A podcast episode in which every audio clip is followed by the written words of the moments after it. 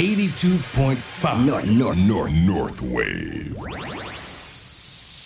Kishimoto Takuya 頭の中どうも、ベーカリープロデューサーの岸本拓也です。こんばんは、ハイジです。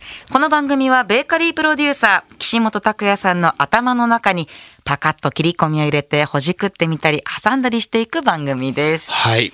岸本さん、はい。この番組、なんと今日で放送50回目です。そうなんですよ。なんか感慨深いですよいや、ね。一つ節目ですね。節目で、本当50回迎えたんだなって。ね。なんかラジオって、なんか続けてだと僕思ってるんですよ。はいまずこの50回目、本当最高な、いいメモリーにしたいなとうん思ってます。そうそのいいメモリーにしたいということで 今日はなんと岸本さんがですね、はいもうどうしてもこの方にお話を伺いたいとええ番組スタッフにオファーがありまして、そうなんです。ゲストをリモートでお迎えいたしますが、どなたなんですか、はい。あの、メモリーといえばね、もうやっぱり50回を記念して、メモリーの乾杯もそうなんですけど、ええメモリーグラス、堀江淳さんに今日はお越しいただいてます。で、実は。はい。 Zoom なんですよ。ええ。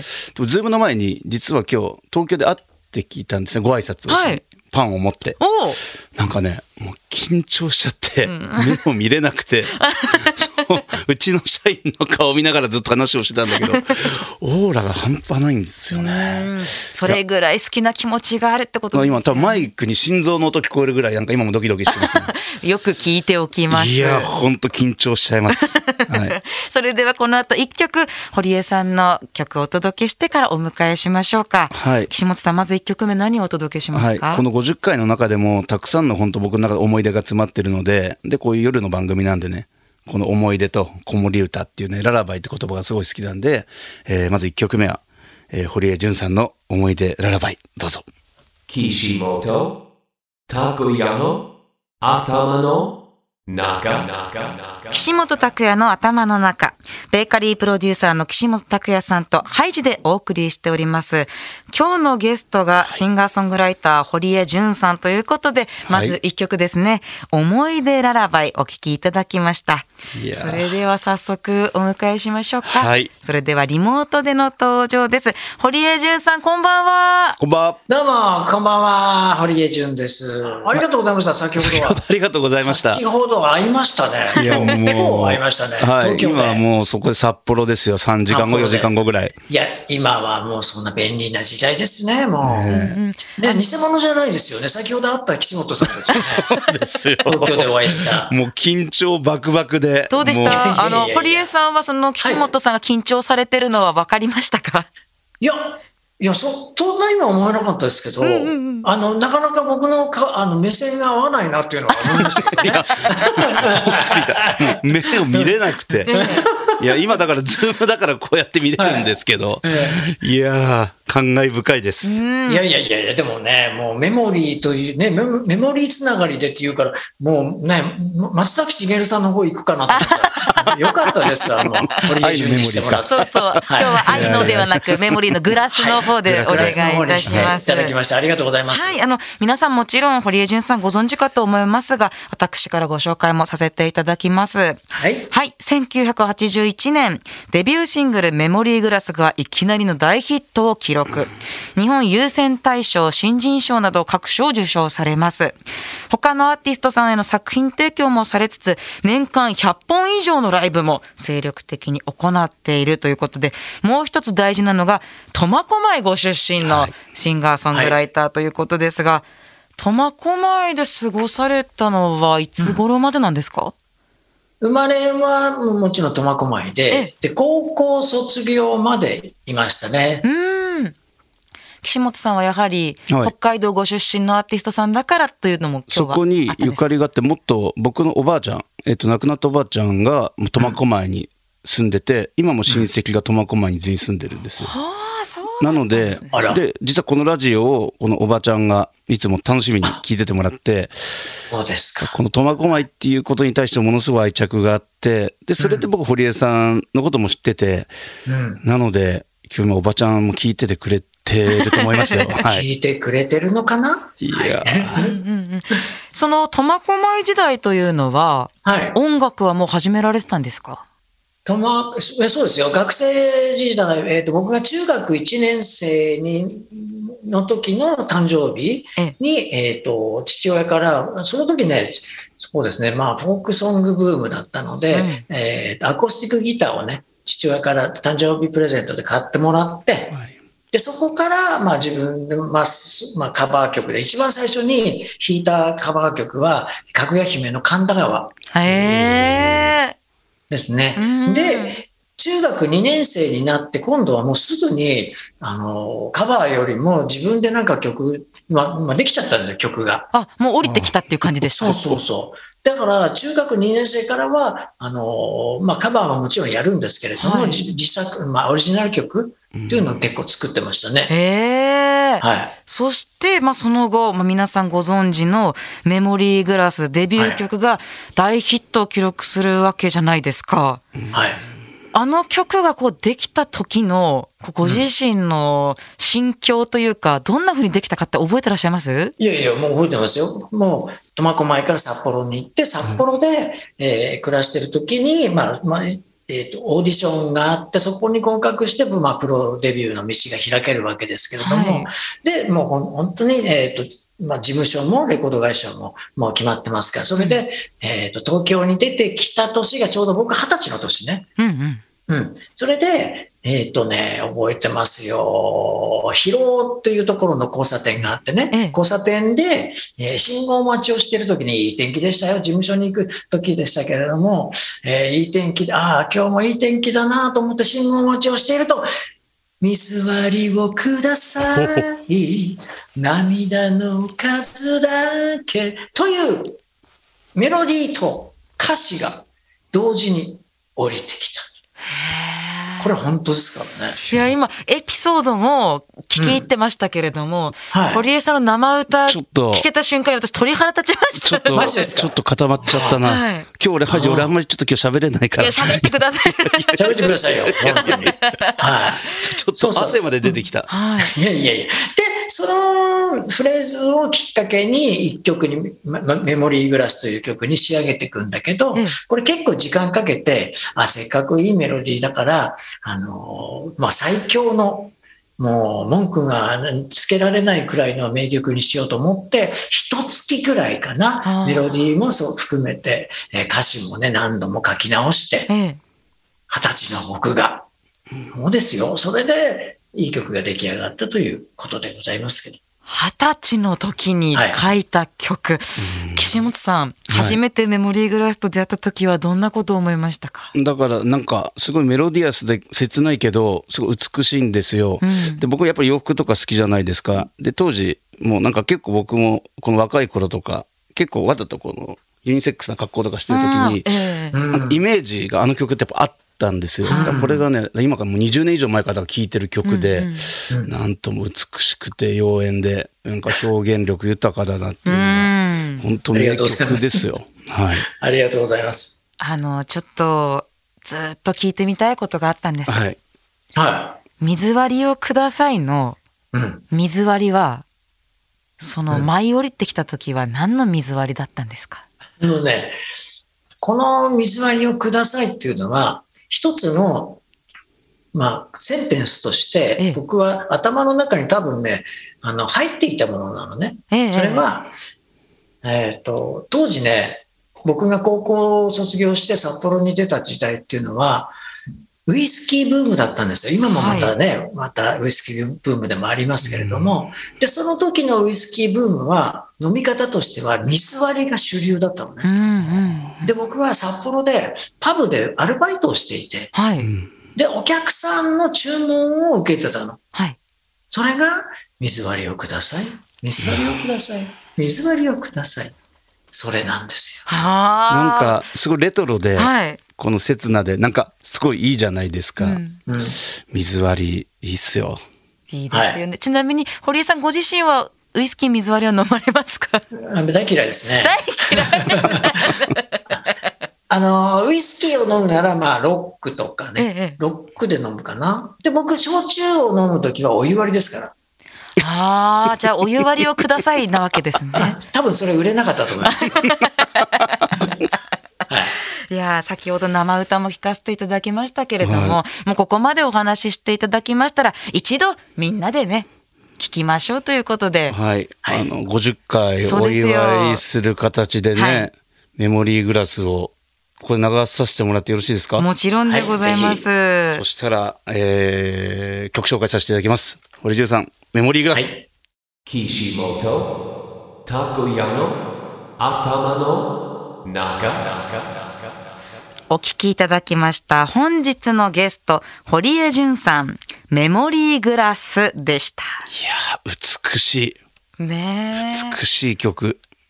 もう水割り飲みながら今日やりたかったですね。そう、だからなんか、本当ね、自己表現するのに、僕の中では本当影響を受けた曲ですね。あの、堀江さん、はい。このメモリーグラスという曲はカラオケの定番曲としてもおなじみでも長年歌っている方も多いと思いますが、ご自身ではどのように感じてますか？いやいや、もう、もう、ありがたいですよ。もう、どんどん若い人も覚覚えて歌ってくださいよ、本当に。岸本さんも歌われますよね僕も。歌いますし、うちの会社若いスタッフ多いんですけど、結構みんな歌いますね。あ、ありがとうございま。です僕も歌うんですけど、はい。あの、やっぱり自分なりのこう歌い方ってやっぱり表現を持つときに、うん。最後の、うん。あいつなんか、あいつなんか、あそこをね、いつも力強く歌いすぎちゃって、録音して聞き直すと、力入りすぎちゃってんのかなってあるんですけど、あの歌って、ポイントってどうなんですか？もう力強く、気合い入れちゃうとなんか、録音して聞くとね、うん。なんかアンバランスになっちゃったりするんですけど、まあ、その歌う人、それぞれのね、まあ、アプローチってあると思うんですけれども、あの歌はね、まあ、はい、まあ、一言で言うと難しい。難しいですよね。ね。で、あのね、最後まで気を抜いちゃいけないというのが、まあ、本当にポイントで、えっ、と、高い、高さ的に言うと、えっ、と、まあ、前半も終わって、ゆらり揺らめいて、そういう私はダンシングドール、ダンシングドールであるじゃないですか。そのダンシングドールの音とトップの音と、ねえ、キラキラとの、キラキラの音と、で、あいつなんかが同じ一番高い音が3つ後半にあるわけですよ。えですから、最初から、あの、じゃあ、あの、ダンシングドールがうまくいったから気を抜いてると、最後のあいつなんかがで持たなくなるわけよ。ね。それで、あの、まあ、そこで、じゃああいつなんかを、今、岸本さんがほら、ちょっと強く出ちゃうっていうのは、まあ、強くやらないと最初のあいつなんかは出ないんですけど、あれ3つ歌うじゃないですか。あいつなんか、あいつなんか、あいつなんか。だからその表情をちょっと微妙になんか弱くしたり変えるだけで、あの、相当違うと思うんですよね。あそこで感情をそう表現できるかもしれないことと、あと僕、この、ねええーっていう場所あるじゃないですか。はいあそこわざと落とすんですよね。いいんじゃないですか。誰かにもう語りかけるようにね。そこをいつも意識してますね。もう、素晴らしい番組ですね、これ。今日、今日の服もスナック、スナック仕様なんですよ。これスナック仕様で、これ飲みながら水割りを飲んえでえ、しんみりとしてる風景を思い浮かべながら今日この服着てきてます。はあ、雰囲気出てますもん。いやーなんか、だから昭和レトロの、なんか、ちょっとした、こういう、クラブでね、そう僕の中でスナックでもないですよあの曲。なんかあのダンシングドールって出てくるじゃないですか,、だからこの尾崎豊さんでできたダンスホールみたいな、ええああいうようなイメージ。みたいなところイメージであって、ああいったところで渋く飲んだり切なくしてる情景が目に浮かぶんですよねありがとうございます。堀江さんの目を見れないで排除よみたいな話いや、本当ですよね。堀江さん、せっかくね、 Zoom でお話しいただいてますんで。ドキドキドキドキ、はい、いえいえいえ。あの、先ほど、この曲は難しいとおっしゃってたじゃないですか。はい。で、そのご自身で作られた時の、まあ、例えばメロディーとかアレンジとかでも、じ、ご自身でも難しいなって思いながら作って歌い上げてたってことですか？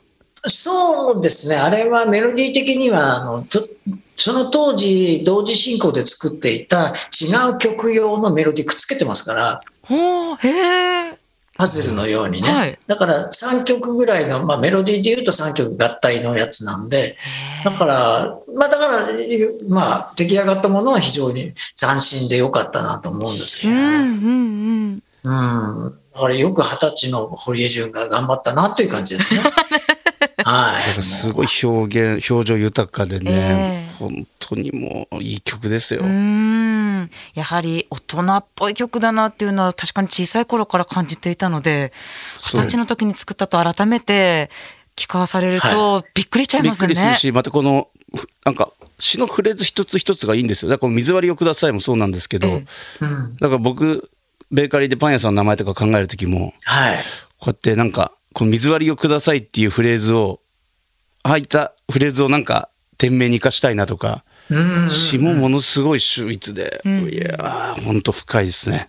ありがとうございます。本当ウイスキー飲みながら放送したいぐらいいやです。そうですね、はいでそんな岸本さんも大好きなメモリーグラスなんですけれども新たな形で皆さんのもとにはい届くんですよね、堀江さん。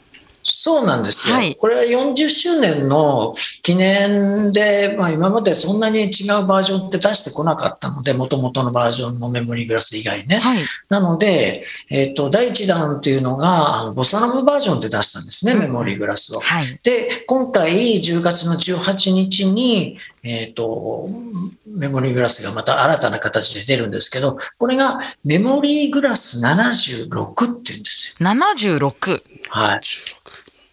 どう、どういうことかわかります？76杯うん飲む。?70、なるほど。76杯飲むと相当集合だよね。そうですよね。76、岸本さん何だと思いますか？76年うん。そうですね。まあ、腸はついてないけれども、まあ、76年に、もしメモリーグラスがあったら、これ81年の曲ですけれども、はい70 1976年にメモリーグラスがあったとしたら、こういうアレンジになるんじゃないかな、的な。メモリーなんかで言うと俺75年生まれだからええ、すごい聞きたいっすよね。ね、ぜひぜひこれはね、もうちょっと楽しみにしていただきたいと思います。うんうんあね、のもうすぐですよね。はいはい楽。曲っていうのはそのセルフカバーとかで言うと、今っぽい音にアレンジを変えてとかっていう、うんうんうんまあリメイクはよく聞くじゃないですか。あそうねね、こんな自分の曲がそのできた前の音を意識して作るっていうのは、そうそうそうあの、ちょうどやっぱり76年って僕は一番、まあ高校1年生でしたけど、はいその頃って聴いてた音楽、まあ音楽に対してすごくあの敏感だった年代なんですよね。ええうん、だから、だからこそ、まあそういうのでやってみたいなと。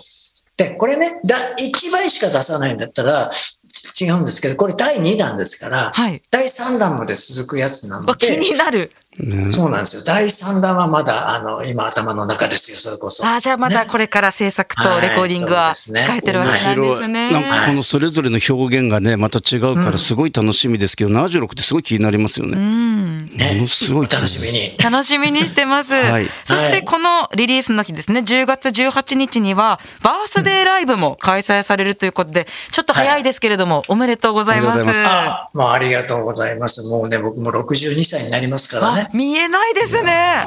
え？あ、今ね、はい今、リズームでやってますおからね。顔ね、見えてます全から。然見えないっす。うん。今日僕もね、さっき東京で会ったんだけど、はい。全然見えないっす。いやいや、かっこいいっす頑張っていきます。ねよろしくお願いいたしますよ。会場ははい東京六本木のクラップス。え翌日がお誕生日ということなんですけれどそうですも、ねこの日はどんなスタイルでライブを見せてくれるんですか、毎年アコースティックでやってるんですよ。ええで、ですから、僕もギターは弾きますけれども、えっ、と、バンド形態としては、ピアノ、アコースティックピアノとギター、それも、えっ、と、アコースティックギターと、あと、えー、カホンが入りますから。うーん。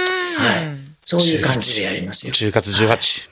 ねでもね、あんまりね、あの、歌わないですから。あまり歌わないんですか、はいはい。あの、ゲストが多いもんでね、ええゲストって言っても、あの舞台にお呼びするというよりも、会場にすごくゲストを呼ぶ、僕の感謝デーでもあるわけですよ。はい。ね、一般のお客さんももちろん、あの、ありがとうってことで、ね、おめでとうってかっこつけてくれて、はいありがとうなんですけれども、その中に僕がお世話になって、日々日々ね、お世話になっている先輩、まあ同業者のね、アーティストの人たちを、えー先輩後輩含めてね、あの、お呼びするという、ええそんな、えーですから、あの、みんな、あの、お客さんは、あの、ステージよりも後ろとかを見てると。